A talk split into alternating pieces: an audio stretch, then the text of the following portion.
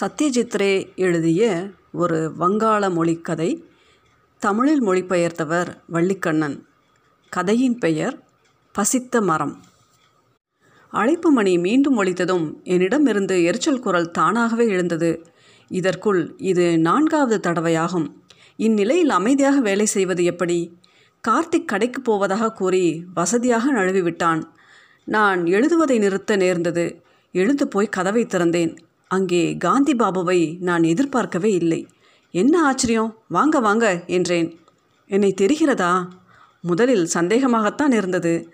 அவரை நான் உள்ளே அழைத்து வந்தேன். இந்த பத்து வருட காலத்தில் அவர் தோற்றம் முற்றிலும் மாறியிருந்தது.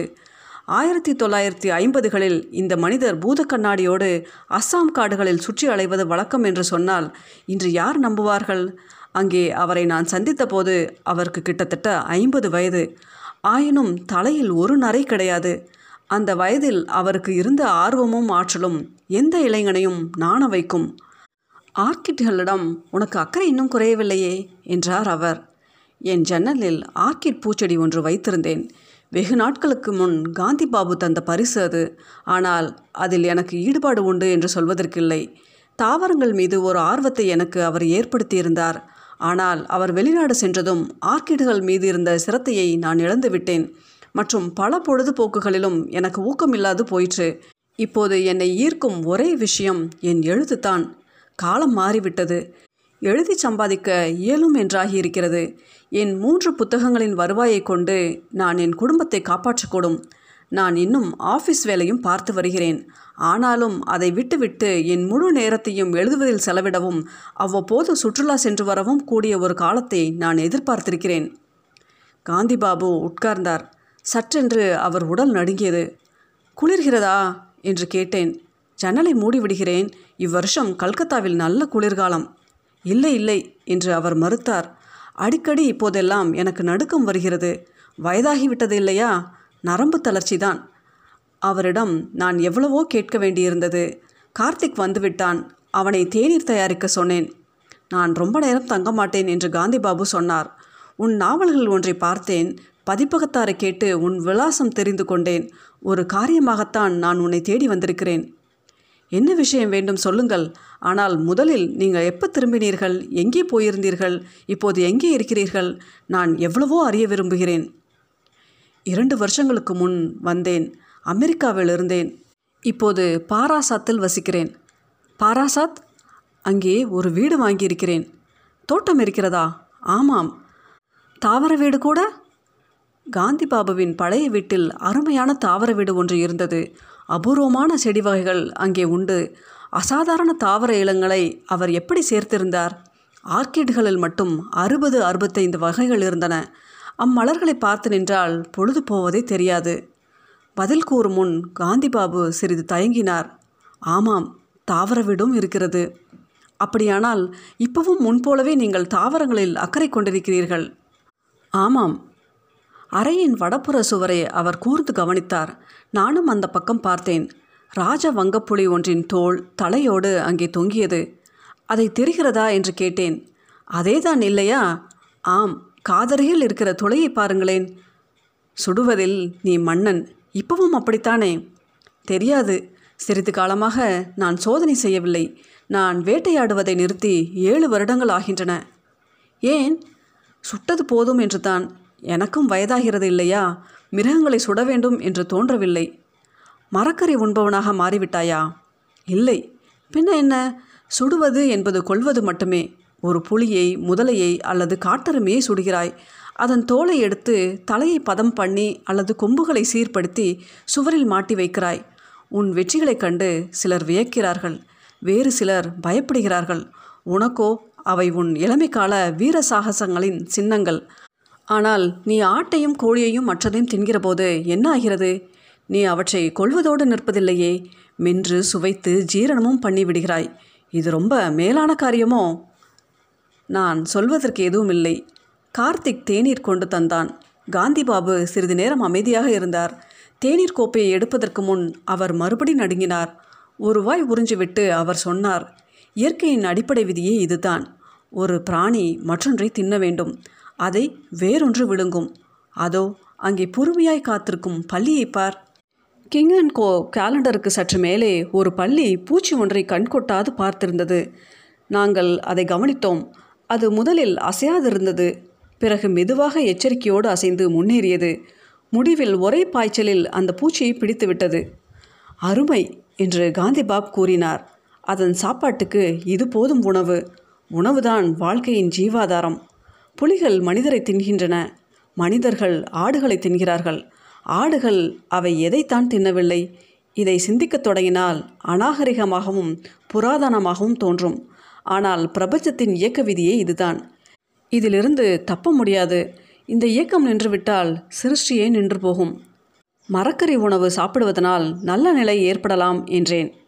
யார் சொன்னது இலைகளுக்கும் காய்கறிகளுக்கும் உயிர் இல்லை என்று நினைக்கிறாயா? அவற்றிற்கும் உயிர் உண்டு. நீங்களும் ஜெகதீஷ் போஸும் அதை எனக்கு கற்றுத்தந்தீர்கள் ஆனாலும் அது வேறுவித வாழ்க்கைத்தானே. தாவரங்களும் பிராணிகளும் ஒரே ரகமானவை இல்லையே. அவை வித்தியாசமானவை என்றா எண்ணுகிறாய்? இல்லையா பின்ன வேதங்களை பாருங்கள். மரங்கள் நடக்க முடியாது. தம் உணர்வுகளை வெளிப்படுத்த இயலாது. அவை எப்படி உணர்கின்றன என்று நமக்கு அறிவிக்கும் திறன் அவற்றுக்கு இல்லை. நீங்கள் என்ன சொல்கிறீர்கள்? காந்தி பாபு ஏதோ சொல்லப் போகிறவர் போல் தோன்றினார். ஆனால் பேசவில்லை. தேநீரை குடித்துவிட்டு கீழ்நோக்கி பார்வையுடன் அமைதியாக இருந்தார். பிறகு என்னை நோக்கினார். அவரது கவலை தோய்ந்த வெறித்த நோக்கு என்னை குழப்பியது. ஏதோ புரியாத அபாயத்தின் பயம் என்னுள் படர்ந்தது. அவருடைய தோற்றம்தான் எவ்வளவு மாறியிருந்தது. அவர் மிக மெதுவாக பேசலானார். பரிமன் இங்கிருந்து இருபத்தோராவது மைலில் நான் வசிக்கிறேன். ஐம்பத்தெட்டாவது வயதில் உன் விலாசத்தை கண்டுபிடிக்க உன் பதிப்பாளரை தேடி மிக்க சிரமத்தோடு காலேஜ் வீதிக்கு போனேன். இப்போது இங்கே இருக்கிறேன். விசேஷ காரணமின்றி நான் இப்படி செய்திருக்க மாட்டேன் என்பது உனக்கு புரியும் என நம்புகிறேன். புரிகிறதா? இல்லை அபத்தமான நாவல்கள் எழுதி எழுதி உன் பகுத்தறிவை நீ இழந்து விட்டாயோ? ஒருவேளை என்னையும் உன் கதை ஒன்றில் பயன்படுத்துவதற்கான டைப் என்று நீ நினைப்பாய். நான் வெட்கினேன். காந்திபாபு சொன்னதில் தப்பு இல்லை. எனது நாவல் ஒன்றில் அவரை ஒரு பாத்திரமாக உபயோகிப்பது பற்றிய நினைப்பு என் உள்ளத்தில் ஓடத்தான் செய்தது. உன் எழுத்தை வாழ்க்கையோடு ஒட்டியதாக ஆக்கவில்லை என்றால் பரிமன் உன் நூல்கள் மேலோட்டமானவையாக இருக்கும். ஒன்றை நீ மறக்கக்கூடாது. உன் கற்பனை எவ்வளவு தெளிவாக இருந்தாலும் அது ஒருபோதும் உண்மையை விட விசித்திரமாக இராது. ஆனால் நான் உனக்கு உபதேசிக்க இங்கு வரவில்லை. உண்மையில் உன்னிடம் ஒரு உதவி யாசிக்கவே வந்தேன். நான் வியப்பில் ஆழ்ந்தேன். அவர் என்னிடம் என்ன விதமான உதவியை எதிர்பார்க்கிறார்? நீ இப்பவும் துப்பாக்கி வைத்திருக்கிறாய் அல்லவா? அல்லது அதை தலைமுழுகி விட்டாயா? அவர் கேள்வியால் நான் திடுக்கிட்டேன். அவர் மனசில் என்னதான் இருக்கிறது? அதை நான் வைத்திருக்கிறேன். ஆனால் அதிகம் துறையேறி இருக்கும். ஏன் கேட்கிறீர்கள்? என்றேன். நாளை உன் துப்பாக்கியோடு நீ என் வீட்டுக்கு வர முடியுமா? நான் அவர் முகத்தை கூர்ந்து நோக்கினேன். அவர் வேடிக்கையாக பேசியதாக தோன்றவில்லை. நிச்சயம் குண்டுகளோடு தான் என்றும் அவர் குறிப்பிட்டார். என்ன சொல்வது என்று தெரியவில்லை. அவர் மூளையில் கோளாறு இருக்குமோ என்று சந்தேகித்தேன். ஆனால் அவர் பேச்சு அப்படி காட்டவில்லையே. எப்பவும் அவர் ஒரு மாதிரி விந்தை போக்கு உடையவர்தான் இல்லையேல் ஏன் அவர் காட்டில் அபாயங்களுக்கு நடுவே விசித்திர செடிகளை தேடி அலைகிறார்? துப்பாக்கியோடு வர எனக்கு ஆட்சேபனை இல்லை. ஆனால் எதற்காக என்று அறிய ஆவல். நீங்கள் வசிக்கும் இடத்தை சுற்றி கொடிய மிருகங்களோ திருடர்களோ உண்டோ? நீ வந்ததும் நான் உனக்கு எல்லாவற்றையும் சொல்வேன். முடிவில் நீ துப்பாக்கியை சுட நேராமலே கூட போகலாம். அப்படியே சுட்டாலும் நான் உன்னை சட்டவிரோத செயலில் ஈடுபடுத்த மாட்டேன். இது உறுதி. காந்திபாபு போக எழுந்தார். என் தோள் மீது கைவித்து சொன்னார் பரிமன் நான் உன்னை தேடி வந்திருக்கிறேன். ஏனெனில் போன முறை உன்னை பார்த்தபோது நீ என்னைப் போலவே சாகச செயல்களில் மோகம் கொண்டிருந்தாய். மனிதர்களோடு நான் என்றும் அதிகம் பழகியதில்லை. இப்போது என் தொடர்பு மேலும் குறுகிவிட்டது. எனக்கு இருக்கிற சொற்ப நண்பர்களிடையே உன்னை போன்ற திறமைசாலி வேறு எவரும் இல்லை. முன்பு நான் உணர்ந்திருந்த வீர செயல்கள் மீதான சிலிர்ப்பு என்னுள் மறுபடியும் கிளர்ந்தெழுவதாக தோன்றியது. நான் கேட்டேன் உங்கள் இடத்தை எப்படி அடைவது? எப்போது எங்கே? சொல்கிறேன். ஜெஸ்ஸூர் சாலையில் பாராசாத் ஸ்டேஷன் வரை நேரே போ. அப்புறம் கேட்டு தெரியலாம். மதுமுரளி ஏரி பற்றி யாரும் சொல்வார்கள். ஸ்டேஷனிலிருந்து நாலு மைல் தள்ளி இருக்கிறது. ஏரி அருகே ஒரு பழைய பங்களா. அதை அடுத்து என் வீடு இருக்கிறது. உன்னிடம் கார் இருக்கிறதா? இல்லை ஆனால் கார் இருக்கும் நண்பன் உண்டு. இந்த நண்பன் யார்? அபிஜித். என்னோடு கல்லூரியில் படித்தவன். அவன் எப்படிப்பட்டவன்? எனக்கு அவரை தெரியுமா? உங்களுக்கு தெரிந்திராது ஆனால் நல்லவன் அவனை நம்பலாமா என்று யோசிக்கிறீர்களா? நிச்சயம் நம்பலாம். நல்லது அவனையும் அழைத்து வா. எப்படியும் வந்து சேர். அவசர காரியம்தான். சூரியன் மறைவதற்கு முன் வந்துவிடு. எங்கள் வீட்டில் ஃபோன் இல்லை. தெருக்கோடிக்கு போய் ஒரு மருந்து கடையிலிருந்து அபிஜித்தை கூப்பிட்டேன். உடனே வா மிக முக்கியமான விஷயம் என்றேன். தெரியுமே உன் புதுக்கதையை வாசித்து காட்ட அழைக்கிறாய். திரும்பவும் எனக்கு தூக்கம்தான் வரும். அதில்லை. முற்றிலும் வேறு விஷயம் இது. அது என்ன? இப்பவே சொல்லேன். அருமையான நாய்க்குட்டி வந்திருக்கிறது. ஒரு ஆள் என் வீட்டில் வைத்திருக்கிறான். நாயை தூண்டிலாக உபயோகித்தால்தான் அபிஜித்தை வரவழைக்க முடியும். அவனிடம் பதினோரு வகை நாய்கள் இருக்கின்றன. பல நாடுகளை சேர்ந்தவை. அவற்றில் மூன்று பரிசு பெற்றவை. ஐந்து வருடங்களுக்கு முன் அவன் இப்படி நாய் பித்து கொண்டு இருக்கவில்லை ஆனால் இப்போது அவன் வேறு எதை பற்றியும் சிந்திப்பதும் இல்லை பேசுவதும் இல்லை நாயிடம் கொண்ட காதல் போக அபிஜித்திடம் ஒரு நல்ல குணம் இருந்தது. என் திறமையிலும் தீர்ப்பிலும் அவனுக்கு முழு நம்பிக்கை. எந்த பதிப்பாளரும் என் முதல் நாவலை வெளியிட முன்வராத போது அபிஜித் அதன் தயாரிப்பு செலவை ஏற்றான். இந்த விஷயம் எல்லாம் எனக்கு புரியாது. ஆனால் நீ இதை எழுதியிருக்கிறாய். அது குப்பையாக இருக்க முடியாது. பதிப்பகத்தார்கள் மடையர்கள் என்று சொன்னான். புத்தகம் நன்கு விற்றது. எனக்கு சிறிது புகழும் சேர்ந்தது. அபிஜித்துக்கு என் மீது இருந்த நம்பிக்கையை அது உறுதிப்படுத்தியது. நாய்க்குட்டி விஷயம் உண்மை இல்லை என்று தெரிந்ததும் எனக்கு உரியது கிடைத்தது. அபி என் முதுகில் சூடாக ஒரு அறை தந்தான். ஆனால் அதை நான் பொருட்படுத்தவில்லை. அவன் என் கோரிக்கைக்கு இணங்கினான். நாம் போவோம். நாம் வெளியே போய் வெகு காலம் ஆகிறது. கடைசியாக நாம் சோனாப்பூர் சதுப்புகளில் வேட்டையாடியதுதான் ஆனால் யார் இந்த ஆசாமி? நீ ஏன் அதிக விவரம் தரக்கூடாது? அவர் என்னிடம் விவரம் எதுவும் சொல்லவில்லை. நான் உனக்கு எப்படி அதிகம் சொல்வேன்? ஏதோ மர்மம் இருப்பதும் நல்லதுதானே. நம் கற்பனை வேலை செய்வதற்கு ஒரு வாய்ப்பு. அந்த ஆள் யார் என்றாவது சொல்லேன். காந்தி சரண் சாட்டர்ஜி. இந்த பெயரை கேள்விப்பட்டிருக்கிறாயா? ஒரு சமயம் அவர் ஸ்காட்டிஷ் சர்ச் கல்லூரியில் தாவர இயல் பேராசிரியராக இருந்தார். பிறகு அபூர்வ தாவர இனங்களை சேகரிக்க அலைவதற்காக அந்த வேலையை விட்டுவிட்டார். நிறைய ஆய்வு செய்தார். சில கட்டுரைகளை வெளியிட்டார். அற்புதமான தாவரங்கள் பல முக்கியமான ஆர்கிட்கள் அவரிடம் இருந்தன. நீ அவரை எப்படி சந்தித்தாய்? ஒரு சமயம் நாங்கள் அஸ்ஸாமில் காசிரங்கா பங்களாவில் சேர்ந்து இருந்தோம். ஒரு புலியை சுடுவதற்காக நான் அங்கே போனேன். அவர் நீபந்தஸை தேடிக்கொண்டிருந்தார். எதை? நீபந்தஸ். அது தாவர இயல் பெயர். உனக்கும் எனக்கும் கூஜா செடி அஸ்ஸாம் காடுகளில் வளர்கிறது. பூச்சிகளை தின்று வாழ்கிறது. அதை நான் பார்த்ததில்லை. இது காந்தி பாபு சொன்ன விவரம். பூச்சி தின்னும் செடியா? செடி பூச்சிகளை தின்னுமா? நீ தாவர இயல் படித்ததே இல்லை என்று தெரிகிறது. இல்லை நான் படித்ததில்லை. சந்தேகம் வேண்டாம். பள்ளிக்கூட பாடநூல்களில் இச்செடிகளின் படங்களை காணலாம். சரி மேலே சொல். அதுக்கு மேல் சொல்வதற்கு அதிகமில்லை. நான் என் புலியை வென்றேன். திரும்பி விட்டேன் அவர் அங்கு தங்கினார். என்றாவது ஒரு நாள் அவரை பாம்பு கடிக்கும் அல்லது வனவிலங்கு தாக்கும் என்று நான் அஞ்சினேன். அப்புறம் நாங்கள் அதிகம் சந்திக்கவில்லை. கல்கத்தாவில் ஓரிரு தடவை சந்தித்தோம். ஆனால் அடிக்கடி அவரை நினைத்துக்கொள்வேன் சிறிது காலம் நானும் ஆர்கிட் மோகம் பெற்றிருந்தேன். அமெரிக்காவிலிருந்து எனக்காக சில புதிய இனங்களை கொண்டு வருவதாக அவர் கூறியிருந்தார். அவர் அமெரிக்கா போயிருந்தாரா? அவருடைய ஆய்வு கட்டுரை ஒன்று அயல்நாட்டு தாவர இயல் பத்திரிகை ஒன்றில் வெளியாயிற்று. அதனால் அவர் பிரபலமானார். தாவர இயலார் மாநாட்டுக்கு அவரை அழைத்தார்கள். இது நடந்தது ஆயிரத்தி தொள்ளாயிரத்தி ஐம்பத்தொன்று அல்லது ஐம்பத்திரெண்டில். அதன் பிறகு இன்றுதான் நான் அவரை சந்திக்க நேர்ந்தது. இத்தனை வருடம் அவர் என்ன செய்தார்? எனக்கு தெரியாது. நாளைக்கு தெரியும் என்று நம்புகிறேன். அவர் பைத்தியம் இல்லையே. பார்க்க போனால் உன்னை விட அதிக பைத்தியமில்லை நீயும் உன் நாய்களும் அவரையும் அவரது செடிகளையும் விட உயர்ந்தவை இல்லை. நாங்கள் அபிஜித்தின் காரில் பாராசாத் நிலையம் நோக்கி ஜெஸ்ஸோர் சாலையில் சென்றோம். நாங்கள் என்பதில் அபிஜித்தையும் என்னையும் தவிர மூன்றாவது ஒரு ஜீவன் அபிஜித்தின் நாய் பாதுஷாவும் சேரும். இது என் தவறுதான். குறிப்பாக தடுக்கப்படாவிட்டால் அப்ஜித் தனது நாய்களில் ஒன்றை கட்டாயம் கொண்டு வருவான் என்பதை நான் அறிந்திருக்க வேண்டும். பாதுஷா கபில நிற ராம்பூர் வேட்டை நாய். பெரியது வலியது. காரின் பின்னிருக்கை முழுவதையும் அடைத்து கொண்டது. அதன் முகம் ஜன்னலுக்கு வெளியே நீண்டிருந்தது. விரிந்து பறந்த பசும் வயல்களை அது ரசித்ததாகவே தோன்றியது. அவ்வப்போது சாலையில் தென்பட்ட ஊர் நாய்களை பார்த்து அது வெறுப்புடன் குறைத்தது பாதுஷாவின் வருகை இந்த பயணத்துக்கு தேவையற்றது என நான் கூறவும் அபிஜித் மறுத்துரைத்தான். உனது துப்பாக்கி சுடும் திறமையில் எனக்கு நம்பிக்கை இல்லை. அதனால்தான் இவனை நான் கூட்டி வந்திருக்கிறேன். நீ பல வருடங்களாக துப்பாக்கியை தொடவே இல்லை. ஆபத்து ஏற்பட்டால் பாதுஷா அதிகம் உதவுவான். அவன் மோப்ப சக்தி அசாதாரணமானது. அவன் எப்படிப்பட்ட வீரன் என்பது உனக்கே தெரியும். காந்திபாபு வீட்டை கண்டு கொள்வதில் சிரமம் எதுவும் இல்லை. பிற்பகல் இரண்டரை மணி அளவில் நாங்கள் போய் சேர்ந்தோம். வெளிவாசலை கடந்ததும் சீரான பாதை ஒன்று அவர் பங்களாவுக்கு இட்டு சென்றது. வீட்டின் பின்னால் பட்டுப்போன பெரிய ஷ்ரிஷ் மரம் நின்றது.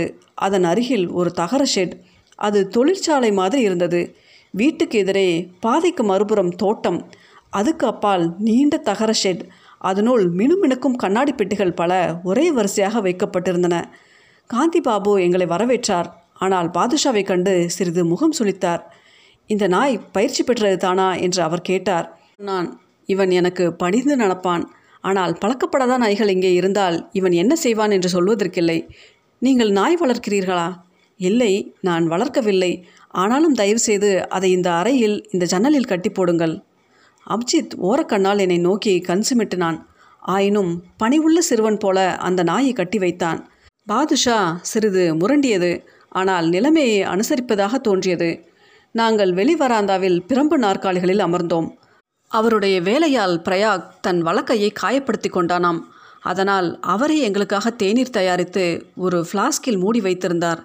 எங்களுக்கு தேவைப்படும் போது நாங்கள் கேட்கலாம் என்று காந்திபாபு தெரிவித்தார். இது போன்ற அமைதியான இடத்தில் இனம் புரியாத என்ன அபாயம் பதுங்கியிருக்கும் என்று என்னால் கற்பனை செய்ய இயலவில்லை. பறவைகளின் ஒளிகள் தவிர எல்லாம் அமைதியாகவே இருந்தது. துப்பாக்கியை சுமந்து கொண்டிருப்பது அசட்டுத்தனமாகப்பட்டது. அதை சுவரில் சாய்த்து வைத்தேன்.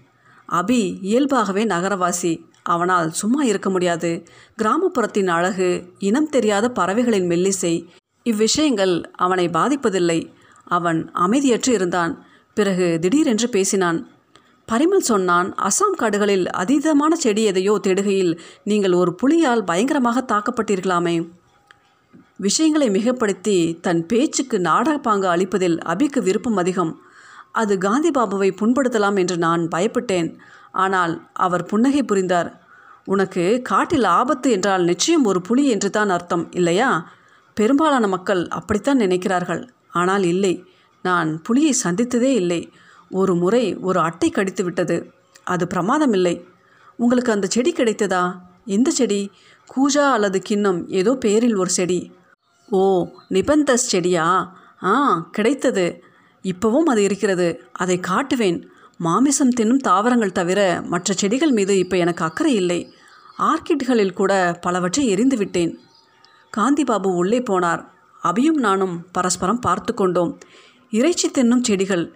என் கல்லூரி தாவரையியல் பாடநூலில் ஒரு பக்கத்தையும் பதினைந்து வருடங்களுக்கு முன் பார்த்திருந்த சில படங்களையும் நான் நினைவு கூர்ந்தேன். காந்திபாபு ஒரு புட்டியுடன் வந்தார். அதனுள் தத்து கிளிகள் வண்டுகள் மற்றும் பல வகை பூச்சிகள் பல்வேறு அளவுகளில் இருந்தன. புட்டியின் மூடியில் மிளகு ஜாடியின் மேல் மூடியில் இருப்பது போல் துளைகள் இருந்தன. சாப்பாட்டு நேரம் என்னோடு வாருங்கள் என்று அவர் அறிவித்தார். கண்ணாடி பெட்டிகள் இருந்த தகர ஷெட்டுக்கு நாங்கள் போனோம். ஒவ்வொரு பெட்டியிலும் வெவ்வேறு வித செடி இருந்தது. அவற்றில் எதையும் நான் முன்பு பார்த்ததில்லை. இச்செடிகளை நம் நாட்டில் காண முடியாது. நிபந்தசை தவிர ஒன்று நேபாளத்தை சேர்ந்தது இன்னொன்று ஆப்பிரிக்கா. மற்றவை அனைத்தும் மத்திய அமெரிக்காவிலிருந்து வந்தவை என்று காந்திபாபு கூறினார். இச்செடிகள் நமது மண்ணில் எவ்வாறு உயிரோடு இருக்கின்றன என்று அபி அறிய விரும்பினான். அவற்றுக்கும் மண்ணுக்கும் எந்தவித சம்பந்தமும் இல்லை என்றார் காந்திபாபு. எப்படி? அவை மண்ணிலிருந்து ஊட்டச்சத்து பெறுவதில்லை. மனிதர்கள் வெளியிலிருந்து உணவு பெறுவது போலவும் தங்கள் நாடுகள் இல்லாத பிற நாடுகளிலும் சுகமாக வாழ முடிவது போலவும் இவையும் சரியான உணவு கிடைத்தால் எந்த இடத்திலும் செழித்து வளர்கின்றன. காந்திபாபு ஒரு பெட்டி அருகே நின்றார். அதனுள் இரண்டு அங்கல நீளமுள்ள பச்சை இலைகளை உடைய விசித்திர செடி ஒன்று இருந்தது. அவ்விலைகளில் பல்வரிசைகள் போல கூர்கூரான வெள்ளை விளிம்புகள் இருந்தன. கண்ணாடி பெட்டியில் புட்டியின் வாய் அளவுக்கு ஒரு வட்டக்கதவு இருந்தது. காந்திபாபு வெகு வேகமாய் அதை திறந்தார். புட்டியின் மூடியை நீக்கி அதன் வாயை கதவுனுள் புகுத்தினார். உள்ளிருந்து ஒரு பூச்சி வெளிப்பட்டதும் அவர் புட்டியை விரைவாக இழுத்துக்கொண்டு கதவை மூடினார். அந்த பூச்சி சற்றே அங்குமிங்கும் திரிந்தது. பிறகு ஒரு இலை மீது அமர்ந்தது. உடனே அந்த இலை நடுவில் மடங்கி பூச்சியை இறுக்கி பிடித்து கொண்டது. பற்களின் முனைகள் ஒன்றுடன் ஒன்று சீராக பொருந்தின. பூச்சி அந்த கூண்டிலிருந்து தப்பி ஓட வழி இல்லை. இத்தனை விசித்திரமாகவும் பயங்கரமாகவும் இயற்கை அமைத்த பொறி எதையும் இதுவரை நான் கண்டதே இல்லை. கம்மிய குரலில் அபி கேட்டான் பூச்சி எப்பவும் இலை மீதே உட்காரும் என்பது என்ன நிச்சயம்? இச்செடிகள் பூச்சிகளை வசிகம் செய்ய ஒரு மனம் பரப்புகின்றன. இச்செடிக்கு வீனஸ் ஈப்பொறி என்று பெயர். இது மத்திய அமெரிக்காவிலிருந்து வந்தது. தாவரையியல் பாடநூல்கள் அனைத்திலும் இது காணப்படும் என்றார் காந்தி பாபு. நான் பிரமிப்புடன் பூச்சி கவனித்தேன். அது முதலில் பதறி துடித்தது. பிறகு குழப்பமுற்றது. அதன் மேல் இலையின் இறுக்கம் அதிகரித்தது. அந்த செடி உயிரை சூறையாடுவதில் ஒரு பள்ளிக்கு சிறிதும் சளைத்ததில்லை. அபி சிரிப்பு வரவழைக்க முயன்றான். வீட்டில் இதுபோல் ஒரு செடி இருப்பது நல்லது. பூச்சிகளை எளிதில் ஒழிக்கலாம். பாச்சிகளை கொல்ல டிடிடி பொடி தெளிக்க தேவையில்லை. அதுக்கு இந்த செடி சரிப்படாது. பாச்சைகளை இது ஜீரணிக்க இயலாது. இதன் இலைகள் மிகச் சிறியன என்று காந்தி பாபு சொன்னார். அடுத்த பெட்டியில் இருந்த செடியின் இலைகள் லில்லி இலைகள் போல் நீளமானவை. ஒவ்வொரு இலையின் நுனியிலும் பை போன்ற ஒன்று தொங்கியது. இதையும் நான் முன்பே படங்களில் பார்த்திருக்கிறேன். இதுதான் நிபந்தஸ் கூஜா செடி என்று காந்திபாபு விளக்கினார். இதன் பசி வெகு அதிகம். முதன் முதலில் இதை நான் கண்டபோது இதன் பைக்குள் ஒரு சிறிய பறவையின் மிச்சங்களை பார்த்தேன். அடக்கடவுளே என்றான் அபி. இப்போ இது எதை தின்று வாழ்கிறது? அவனது தண்ணி இயல்பு மாறி பயம் அவனை பற்றி கொண்டது. பாச்சை வண்ணத்துப்பூச்சி கம்பளப்பூச்சி வகையறாத்தான். ஒரு முறை ஒரு நாள் நான் எலியை பிடித்து இதுக்கு ஊட்ட முயன்றேன். இது மறுத்து விடவில்லை. ஆனால் அளவு மீறி தின்பது அவற்றுக்கே ஆபத்தாகும். இச்செடிகள் பேராசை பிடித்தவை. இயற்கை வரம்பு அவற்றுக்கு தெரிவதில்லை. மிகுந்த வசியத்தோடு நாங்கள் ஒவ்வொரு பெட்டியாக பார்த்து நகர்ந்தோம். இவற்றில் சில செடிகள் முன்பே நான் படங்கள் மூலம் அறிந்தவை. மற்றவை முற்றிலும் விசித்திரமானவை. நம்ப முடியாதவை. மாமிச பட்சினி தாவரங்களில் இருபது வகைகள் காந்திபாபுவிடம் இருந்தன. அவற்றில் சில உலகில் வேறு எவர் சேகரிப்பிலும் காண முடியாத அளவு அபூர்வமானவை. அவற்றில் மிக வினோதமானது லன்யோ சூரியப்பனி. அதன் இலை மீதுள்ள ரோமங்களை சுற்றி நுண்ணிய நீர்த்துளிகள் மினுமினுத்தன. காந்திபாபு ஒரு ஏல விதை அளவு இறைச்சி துணுக்கை எடுத்து ஒரு சின்ன கயிற்றில் கட்டினார். அதை இலையிடம் மெதுவாக நகர்த்தினார். அப்போது இலையின் ரோமங்கள் ஆசையோடு இறைச்சியை நோக்கி நிமிர்வதை நாங்கள் இலகுவில் காண முடிந்தது. காந்திபாபு கயிற்றை அகற்றினார். அதை மேலும் தாழ்த்தினால் இலை ஈப்பொறி போல இறைச்சியை கவ்வி பிடிக்கும். அதிலிருந்து சத்தை உறிஞ்சிவிட்டு சக்கையை எரிந்துவிடும் என்று அவர் விளக்கினார். நீங்களும் நானும் சாப்பிடுவது போல்தான் இதுவும். என்ன சொல்கிறீர்கள்? ஷெட்டிலிருந்து நாங்கள் தோட்டத்துக்கு வந்தோம். ஸ்ரிஷ் மரத்தின் நிழல் நீண்டு புல் மீது படிந்திருந்தது. பிற்பகல் நான்கு மணி இருக்கும். காந்திபாபு தொடர்ந்தார். இவற்றில் பெரும்பான்மை செடிகள் பற்றி எழுதிவிட்டார்கள். ஆனால் நான் சேகரித்திருக்கிற மிக விசித்திரமான ஒரு இனம் பற்றி எவரும் எழுத முடியாது. நானே எழுதினால்தான் உண்டு. அதைத்தான் நீங்கள் இப்பொழுது காண வேண்டும். உங்களை இன்று நான் ஏன் வர சொன்னேன் என்பது உங்களுக்கு உடனே புரிந்துவிடும். வா பரிமன். வா அபிஜித் பாபு. தொழிற்சாலை போல் தோன்றிய இடத்துக்கு நாங்கள் அவர் பின்னே போனோம். உலோகத்தால் ஆன கதவு பூட்டப்பட்டிருந்தது. அதன் இரு புறங்களிலும் ஒவ்வொரு சன்னல் இருந்தது. காந்திபாபு ஒன்றை திறந்து உள்ளே எட்டி பார்த்தார். பிறகு எங்களை பார்க்கும்படி அழைத்தார். நானும் அபியும் சன்னல் வழியே கவனித்தோம். அறையின் மேற்கு சுவரில் உயரே கூரை அருகில் வானவெளி சாளரங்கள் இரண்டு இருந்தன. அவற்றில் கண்ணாடி பரப்பு வழியே சிறிது வெளிச்சம் பரவி அந்த இடத்துக்கு ஓரளவு ஒளி ஊட்டியது. அறைக்குள் நின்றது ஒரு தாவரம் போலவே தோன்றவில்லை. பல தும்பிக்கைகள் கொண்ட ஒரு மிருகத்தை ஒத்திருந்தது அது. அந்த மரத்தின் அடிப்பாகம் சுமார் எட்டு அல்லது பத்து அடி உயரத்துக்கு நின்றதை நாங்கள் மெதுவாக உணர முடிந்தது. உச்சிக்கு கீழே சுமார் ஒரு அடி தள்ளி மரத்தை சுற்றி தும்பிக்கைகள் முளைத்திருந்தன. அவை ஏழு இருந்ததை நான் எண்ணினேன். அடிமரம் வெளிரி வலுவழுப்பாய் நெடுகிலும் கபில நிற புள்ளிகள் படர்ந்து காணப்பட்டது. தும்பிக்கைகள் இப்போது முடமாய் உயிரற்று தோன்றின. ஆனால் அவற்றை பார்க்கையில் என் முதுகுத்தண்டு சில்லிட்டது. அரைகுறை வெளிச்சத்துக்கு எங்கள் கண்கள் பழகிய பின் இன்னொன்றையும் நாங்கள் கவனித்தோம். அந்த அறையின் தரை நெடுக சிறுகுகள் சிதறி கிடந்தன. நாங்கள் எவ்வளவு நேரம் செயல் மறந்து நின்றோம் என நான் அறியேன் இறுதியில் காந்திபாபு சொன்னார். மரம் இப்போது தூங்குகிறது. ஆனாலும் அது விழித்துக்கொள்ளும் நேரம்தான். நம்பிக்கையற்ற குரலில் அபி கேட்டான். உண்மையில் இது ஒரு மரம் இல்லையே. மரம்தானா அது மண்ணிலிருந்து வளர்வதால் அதை வேறு எப்படி சொல்ல முடியும்? ஆனால் அது ஒரு மரம் போல் நடந்து கொள்வதில்லை என்பதையும் நான் சொல்லியாக வேண்டும். அதற்கு ஏற்ற பெயர் அகராதியிலே இல்லை. நீங்கள் எப்படி அழைக்கிறீர்கள்? செப்டோபஸ் வங்காளியில் சப்தபாஷ் சப்த பாசம் என்று கூறலாம். பாசம் என்றால் அருள் அல்லது முடிச்சு நாகபாசம் என்பது போல. வீடு நோக்கி நடக்கையில் இந்த இனத்தை அவர் எங்கே கண்டுபிடித்தார் என்று கேட்டேன். மத்திய அமெரிக்காவில் நிகரகுவா ஏரி அருகே அடர்ந்த காடு ஒன்றில் என்று அவர் சொன்னார். நிரம்ப சிரமப்பட்டு தேட வேண்டியிருந்ததா? அந்த வட்டாரத்தில் இது வளர்வதாக நான் அறிந்திருந்தேன். பேராசிரியர் டன்கன் பற்றி நீங்கள் கேள்விப்பட்டிருக்க மாட்டீர்கள். பெரிய ஆராய்ச்சியாளர் தாவர இயலார் மத்திய அமெரிக்காவில் அபூர்வ தாவரங்களை கண்டுபிடிக்கும் முயற்சியிலே அவர் தன் உயிரை இழந்தார். அவர் உடல் அகப்படவே இல்லை. அவர் எப்படி இறந்தார் என்பதும் யாருக்கும் தெரியாது. அவர் டயரின் இறுதி பக்கங்களில் இத்தாவரம் குறித்து அவர் எழுதியிருந்தார்.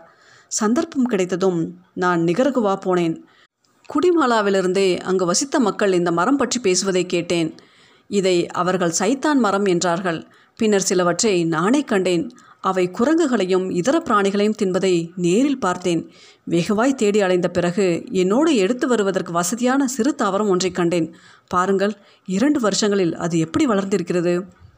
அது இப்போ என்ன தின்கிறது?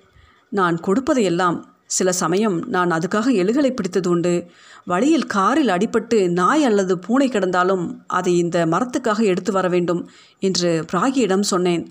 அவற்றையும் அது ஜீரணித்தது. நாம் சாப்பிடக்கூடிய மாமிச வகையை கோழி ஆடு எல்லாம் தான் கொடுத்தேன். அண்மையில் அதன் பசி மிக அதிகமாகிவிட்டது. அதுக்கு தீனி போட்டு திருப்தி அளிக்க இயலவில்லை. தினம் இந்நேரத்தில் அது விழித்தெழும் பொழுது அதிக பரபரப்பும் குழப்பமும் பெற்று விடுகிறது. நேற்று ஒரு பேராபத்து நிகழ இருந்தது. அதுக்கு கோழி தர பிரயாக் அறைக்குள் போனான். ஒரு யானைக்கு தீனி கொடுப்பது போலத்தான் இதுக்கும் தர வேண்டும். முதலில் மரப்பகுதியின் உச்சியில் ஒரு மூடி திறக்கிறது. மரம் ஒரு தும்பிக்கையின் உதவியால் உணவை உயர எடுத்துச் சென்று உச்சியில் இருக்கிற ஒரு பொந்துக்குள் வைக்கிறது. அப்படி அது சிறிது உணவை உள்ளே வைக்கும் ஒவ்வொரு தடவையும் செப்டோபஸ் அமைதியாக இருக்கிறது. மீண்டும் அது தும்பிக்கையை ஆட்டத் தொடங்கினால் அது இன்னும் பசியாக இருக்கிறது என்று அர்த்தம். இதுவரை இரண்டு கோழிகள் அல்லது ஒரு சிறு ஆடு ஒரு நாளைக்கு செப்டபஸ்க்கு போதுமானதாக இருந்தது. நேற்று முதல் ஏதோ மாறுதல் ஏற்பட்டிருக்கிறது. பிரயாக் இரண்டாவது கோழியை கொடுத்ததும் வழக்கம் போல் வெளியே வந்தான். தொடர்ந்து தும்பிக்கைகளை ஆட்டி ஆட்டி அடிக்கிற ஓசை கேட்கவும் என்ன விஷயம்? என்று அறிய அவன் மறுபடியும் உள்ளே போனான். நான் என் அறையில் குறிப்பு எழுதி கொண்டிருந்தேன். திடீரென்று ஒரு அலறல் கேட்டது. உடனே அங்கே ஓடிப்போனேன் கோரக்காட்சி காண நேர்ந்தது. செப்டோபஸின் தும்பிக்கைகளில் ஒன்று பிரயாக்கின் வலது கையை இரும்பு பிடியாக பற்றியிருக்க அவன் அதை விடுவிக்க முழு பலத்தோடு போராடினான். இன்னொரு தும்பிக்கை அவனை மறுபுறமிருந்து கவ்விப்பிடிக்க வெறியோடு நெருங்கி கொண்டிருந்தது. நேரம் தாழ்த்தாமல் நான் என் கைத்தடியால் தும்பிக்கை மீது பலமாக அரைந்தேன் என் இரு கைகளாலும் பிரயாகை பிடித்து இழுத்தேன். ஒரு மாதிரி அவனை காப்பாற்றி விட்டேன். செப்டபோஸ் பிரயாகின் சதையில் ஒரு துண்டை பிய்த்து எடுத்துவிட்டது. அதை அது தன் வாய்க்குள் போடுவதை நான் என் கண்களால் பார்த்தேன். இதுதான் எனக்கு கவலை தருகிறது. நாங்கள் வராந்தாவை அடைந்தோம். காந்தி பாபு உட்கார்ந்து தன் நெற்றியை துடைப்பதற்காக கைக்குட்டையை எடுத்தார். நான் இதுவரை கருதியதே இல்லை. செப்டபோஸ் மனித இயற்சியால் வசீகரிக்கப்படும் என்று. இது பேராசையாக இருக்கலாம். அல்லது ஒருவித கொடூரமாகவும் இருக்கும். நேற்று நடந்ததற்கு பிறகு அதை கொள்வது தவிர எனக்கு வேறு வழி இல்லை. நேற்று அதன் உணவில் விஷம் கலந்து கொடுத்தேன். ஆனால் அது மிக சாமர்த்தியம் பெற்றிருக்கிறது. தும்பிக்கையால் அது உணவை தொட்டது தூக்கி எறிந்து விட்டது. மீதி இருக்கிற ஒரே வழி அதை சுடுவது தான் பரிமன் நான் ஏன் உன்னை இங்கே கூப்பிட்டேன் என்பது இப்போது புரிந்திருக்கும். நான் ஒரு கணம் யோசித்தேன். ஒரு குண்டு அதை கொன்றுவிடும் என்று உறுதியாக நம்புகிறீர்களா என்று கேட்டேன். அது சாகுமா என்பது எனக்கு தெரியாது. ஆனால் அதற்கு ஒரு மூளை இருக்கிறது. இது எனக்கு மிக உறுதியாக தெரியும். அது சிந்திக்கிறது. இதற்கு போதிய சான்று உண்டு. நான் அதன் அருகே எத்தனையோ முறை போயிருக்கிறேன். ஆனால் அது ஒருபோதும் என்னை தாக்கியதில்லை. ஒரு நாய் தன் எஜமானை அறிவது போல் அது என்னை அறிந்திருக்கிறது. பிரயாகிடம் வன்முறையாக அது நடக்க காரணம் இருக்கலாம். சில தருணங்களில் பிரயாக் செப்டோபஸை சீண்டி விளையாட முயன்றான். உணவை நீட்டு அதற்கு ஆசை காட்டி உடனே அதை அகற்றி விடுவான். அல்லது தும்பிக்கை அருகில் உணவை கொண்டு போவது வேடிக்கை பார்க்க பிறகு உணவு தராமலே விலகி விடுவது இப்படி எல்லாம் செய்வான். அதுக்கும் மூளை இருக்கிறது. எங்கே இருக்க வேண்டுமோ அங்கே அதாவது அதன் தலையில். தும்பிக்கைகள் வளர்ந்து தொங்குகிற மரப்பாகத்தின் உச்சியில் அது இருக்கிறது. அதுதான் நீ குறிவைத்து சுட வேண்டிய இடம். அபிஜித் அவசரமாக குறுக்கிட்டான். அது வெகு எளிது. ஒரு நொடியில் கண்டுவிடலாம். பரிமன் உன் துப்பாக்கியை எடு. காந்தி பாபு கையை உயர்த்தி அவனை நிறுத்தினார். எதிராளி தூங்கும்போது யாராவது அவனை சுடுவார்களா? பரிமன் உனது வேட்டை நியது என்ன சொல்கிறது? தூங்கும் பிராணியை கொள்வது அனைத்து விதிகளுக்கும் எதிரானதே. அதிலும் முக்கியமாக எதிராளி அசைய முடியாமல் இருக்கையில் அது முற்றிலும் புறம்பான விஷயம். காந்தி பாபு ஃப்ளாஸ்கை எடுத்து வந்து எங்களுக்கு தேநீர் வழங்கினார். அதை நாங்கள் பருகி முடிந்த பதினைந்து நிமிடங்களில் செப்டபஸ் விழித்து கொண்டது. சிறிது நேரமாகவே முன்னறையில் பாதுஷா அமைதியற்று இருந்தது. இப்போது திடீரென ஒரு ஓசையும் ஊளைக்குரலும் எழுந்தன. என்ன விஷயம்? என்று அறிய அபியும் நானும் அங்கே விரைந்தோம். பாதுஷா கட்டை அறுக்க மூர்க்கமாய் போராடியது. அபி குரல் கொடுத்து அதை அடக்க முயன்றான். அவ்வேளையில் வினோதமான கூரிய மனம் ஒன்று காற்றில் பரவியது. அந்த வாசனையும் பலமாக ஓங்கி அறையும் ஓசையும் தகர ஷெட் இருந்த திக்கிலிருந்து வருவதாய் தோன்றின. அந்த மனத்தை வர்ணிப்பது சிரமம். என் குழந்தை பருவத்தில் எனது தொண்டை சதையை அகற்ற ஒரு சமயம் எனக்கு அறுவை சிகிச்சை நடந்தது. அப்போது எனக்கு தரப்பட்ட குளோரோஃபார்மின் வாசனையை இந்த மனம் நினைவுபடுத்தியது. காந்திபாபு அறைக்குள் பார்த்தார். வா இதுதான் நேரம். இது என்ன வாசனை? என்று கேட்டேன். செப்டபஸ் தான். உணவை வசீகரிக்க அது வெளிப்படுத்துகிற வாசனையே இது. அவர் முடிப்பதற்குள் பாதுஷா வெறி வேகத்தோடு இழுத்து கழுத்துப்பட்டியை நெரிப்பதில் வெற்றி கண்டது. காந்திபாபுவை தரையில் தள்ளிவிட்டு வாசனை வந்த இடம் நோக்கி அது பாய்ந்து ஓடியது. பேராபத்து என்று கத்திய அபி நாயின் பின்னே ஓடினான். சில கணங்களுக்கு பிறகு துப்பாக்கியுடன் நான் தகர ஷெட்டை அடைந்தபோது பாதுஷா சன்னல் வழியாக மறைந்து போனதை கண்டேன். அதை நிறுத்த அபி செய்த முயற்சிகள் பலன் தரவில்லை. காந்திபாபு பூட்டிய கதவை திறந்தபோது ராம்பூர் வேட்டை நாயின் மரண ஓலம் கேட்டது. நாங்கள் உள்ளே ஓடினோம். பாதுஷாவை பிடித்திழுக்க ஒரு தும்பிக்கை போதவில்லை. செப்டபஸ் முதலில் ஒரு தும்பிக்கையாலும் பிறகு இரண்டாவதாலும் பின் மூன்றாவது தும்பிக்கையாலும் கொடூரமாய் அந்த நாயை தழுவி கொண்டிருந்தது. காந்திபாபு எங்களை நோக்கி கத்தினார் ஒரு அடி கூட முன்னே போகாதீர்கள் பரிமன் சுடு. நான் குறிப்பார்க்க தொடங்கவும் அபி என்னை தடுத்தான். அவன் தன் நாயை எவ்வளவு மதித்தான் என நான் உணர்ந்தேன். காந்திபாபுவின் எச்சரிக்கையும் மீறி அவன் செப்டபஸை நெருங்கினான். பாதுஷாவை பிடித்திருந்த தும்பிக்கைகளில் ஒன்றை பற்றி விளக்கினான். அந்த பயங்கர காட்சியைக் கண்டு நான் வெளவெளத்தேன். மூன்று தும்பிக்கைகளும் இப்போது நாயை விட்டுவிட்டு அபியை சுற்றி வளைத்தன. அதே சமயம் இதர நான்கு கைகளும் மனித ரத்தம் கிடைக்கப் போகிற ஆவலால் தூண்டப்பட்ட நாக்குகள் போல் முன்னே அசைந்து வந்தன. சுடு பரிமன் சுடு அங்கே தலையில் என்று காந்திபாபு அவசரப்படுத்தினார். என் கண்கள் செப்டபஸ் மீதே நிலைத்திருந்தன. மரத்தின் உச்சியில் ஒரு மூடி மெதுவாய் திறப்பதை கவனித்தேன். அங்கு ஒரு பொந்து தென்பட்டது. தும்பிக்கைகள் அபியை அந்த துளைக்கு தூக்கி கொண்டிருந்தன. அபியின் முகம் வெளுத்து கண்கள் துரத்தி நின்றன. மிக நெருக்கடியான கணத்தில் இதை நான் முன்பும் கவனித்திருக்கிறேன். என் நரம்புகள் அமைதியுற்று மந்திரத்தால் கட்டுண்டவை போல் இயங்கின.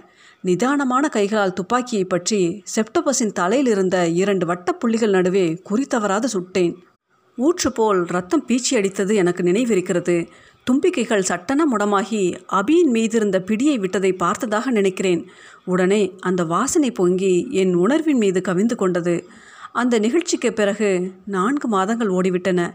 இப்போது தான் நான் எனது பூர்த்தியாகாத நாவலை தொடரும் சக்தி பெற்றிருக்கேன். பாதுஷாவை காப்பாற்ற முடியவில்லை. அபி புதிதாக ஒரு வீர நாய்க்குட்டியும் திபேத்திய நாயும் வாங்கிவிட்டான். வேறொரு ராம்பூர் வேட்டை நாயை தேடிக்கொண்டிருக்கிறான். அவனது விழா எலும்புகள் இரண்டு முறிந்து போயின. இரண்டு மாத காலம் கட்டுக்கட்டி சிகிச்சை செய்து இப்போது குணமடைந்திருக்கிறான். காந்திபாபு நேற்று வந்தார். தனது மாமிச பட்சினி தாவரங்கள் அனைத்தையும் அகற்றுவது பற்றி யோசிப்பதாக சொன்னார். புடலை அவரை கத்தரி போன்ற சாதாரண தோட்ட காய்கறி இனங்களில் சில ஆய்வுகள் நடத்த விரும்புகிறேன். நீ எனக்கு பெரும் உதவி செய்தாய். நீ விரும்பினால் என் செடிகள் சிலவற்றை உனக்கு தருவேன். நிபெந்தாஸ் செடியை நீ எடுத்துக்கொள். வீட்டில் பூச்சி புழுக்களின் தொல்லை நீங்கிவிடும் என்றார். வேண்டாம் நன்றி. உங்கள் மனம் போல் அனைத்தையும் தூர விட்டெறியுங்கள் என் வீட்டில் பூச்சிகளை போக்கடிக்க எனக்கு ஒரு செடியும் தேவையில்லை என்றேன். கிங் அண்ட் கோ கேலண்டருக்கு பின்னிருந்த பள்ளியும் ஆமாம் ஆமாம் என்றது.